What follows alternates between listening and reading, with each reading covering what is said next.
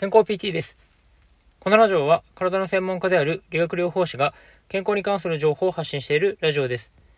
そしてこの本日の学びという収録放送は僕が日々の臨床現場や自己学習の中で学んだことや感じたことを音声日記のような形で残している放送です。ということで本日は握力が低い人はサルコペニアかもというテーマについて話をしていきたいと思っております。このサルコペニアというものがどういったものかについてなんですけど、一応これがですね、あの筋肉とか、あとはあの筋力とかですね、そういったものがこう減少していることをあのサルコペニアって言ったりするんですよね。で、このサルコペニアの方は、まあ、どういったあの症状というかですね、あのどういったものがあのあるのかということに関してなんですけど、まずあのペットボトルのこうキャップとかをですね、あの開けきれなくなってしまったとかね、こう開けにくいとかっていうことが起きた場合に、まあ、このサルコペニアをあの疑ったりとかしますね。まあ、とはそれだけじゃなくて、あの、歩くのが遅くなって、こう、横断歩道をこうね、あの、渡りきれない、あの、信号がこう、点滅、あの、しているのに、あの、間に合わないっていう時に、このサルコペニアですね、疑ったりとかしますね。あとはその階段をですね、こう、あの、手すりをつかまらずに登りきれないとかですね、あの、降りきれないとかっていう場合にも、このサルコペニアを疑ったりとかしますね。まあ、こういったあの日常生活であの行っていく動作に関して、それがこうスムーズに行えない状態の場合はですね、ちょっとこういったあのサルコペニアも、あの、ちょっとね、疑っていく必要があるかなというところがあります。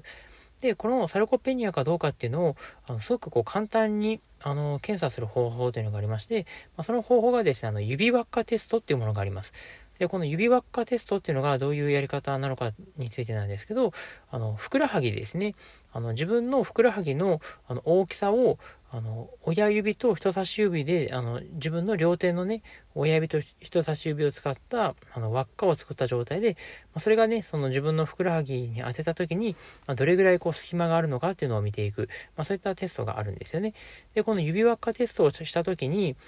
あの、全然こうね、あの、親指と人差し指のところが、もうあの、離れるぐらいね、しっかりこう、足の大きさがあるっていう方の場合は、あの、サルコペニアの可能性が、まあ、低いっていうところが、言えるということですね。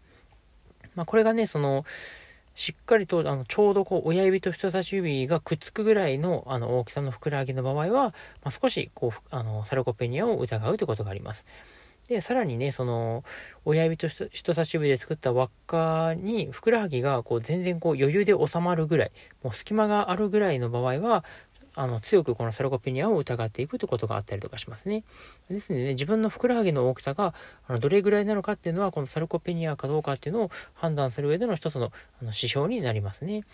まあ、ただですね、あの、これも、あの、その、簡易的な検査ではあるんですけど、まあ、例えば、あの、すごく足がね、こう、大きくて、あの、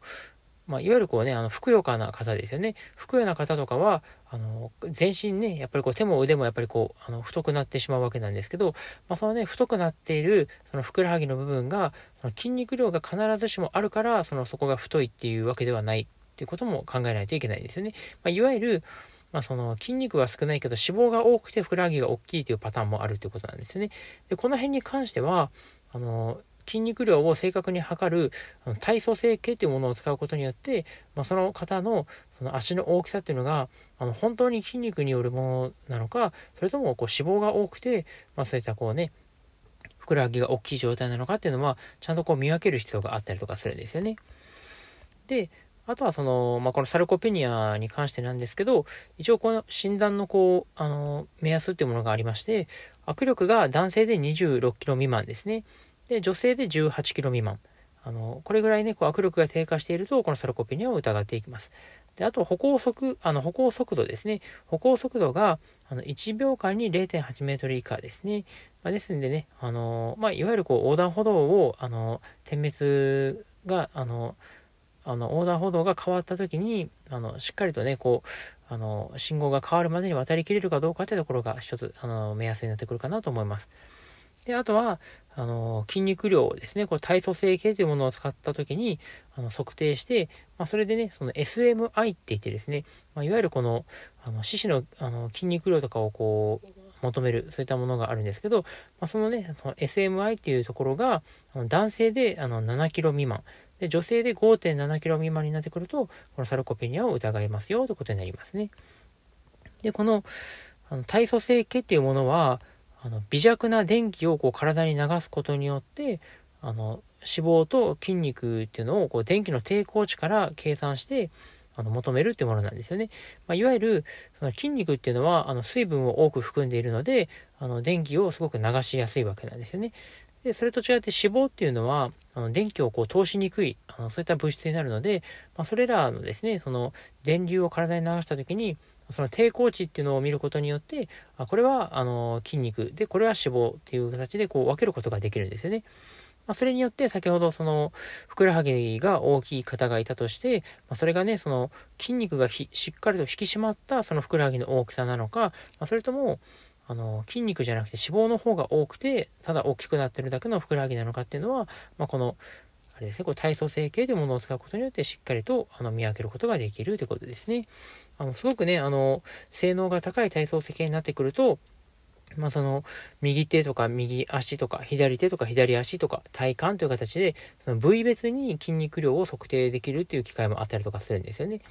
まあ、しかもねその分析の方法としても、まあ、その体がそのむくんでるとあの電気通しやすいのであの筋肉量がこう多く出ちゃうんですけど、まあ、そういったこう体がこうむくんでてあの筋肉量がこう要はこう筋肉が水増しされたお肉のような状態ですね。あの筋肉にこうね、あの筋肉をずっとこうバケツの中とかにこう水入れてそこにこうつけといたとするじゃないですか。まあ、そしたらね、あの1日ぐらい経つと、その筋肉の中にこう水分が入り込んで、なんかこう水増しされてちょっと重たいこう感じになるじゃないですか。まあ、でもそれってこう筋肉が増えて重たくなったんじゃなくて、まあ、ただね、こう、あの筋肉に含まれているその水が増えて重くなってるだけなんで、まあ、水増しされた状態ですよね。で、こういったのが体の中でも、いわゆるこうむくんだりとかしてると、その電気流した時にそのむくみの成分も一緒にあの筋肉という風な形でこう計算されていってしまうんですよね。ですんで、足がむくんでたりとかすると、そこの部分の足のあの筋肉量ってすごくあの高く出ちゃうんですけど、この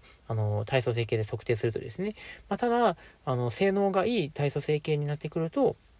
まあ、その電気を流した時にその水分量ですねそれがその筋肉が本当に多くてその数値が高いのかそれともあのそこの部分の水分量が多くていわゆるこう水増しされているのかっていうのまで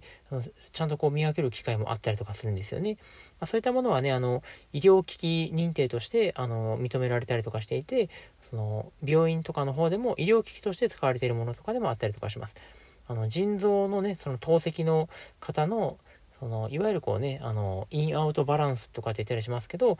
そういったものをねちゃんとこう評価するために使われたりとかっていうことでもありますしね。あの心不全っていうね心臓のあの病気の方がこうあの足がこうむくんだりとかすると、まあ、それはこう心臓の負担が増えているということになるんですけど、まあ、そういったのをこうねあのしっかりと評価していくためにもこのあの体操整形を使って水分バランスっていうのがどうなのかっていうのを見ていくということもあの必要であったりとかするので、まあ、こういったものをですねあの使っていきながらのあの健康管理も含めてやっていくということはすごく大事なことかなと思いますね。ま、ということでですね一応今回は、えー、あのサルコペニアについてですねあの、握力が低い人は、あの、サルコペニアかもということで、あの、話をさせていただきました。え今回の話をぜひ、あの、参考にしていただけたらなと思います。ということで、本日も聴いていただきありがとうございました。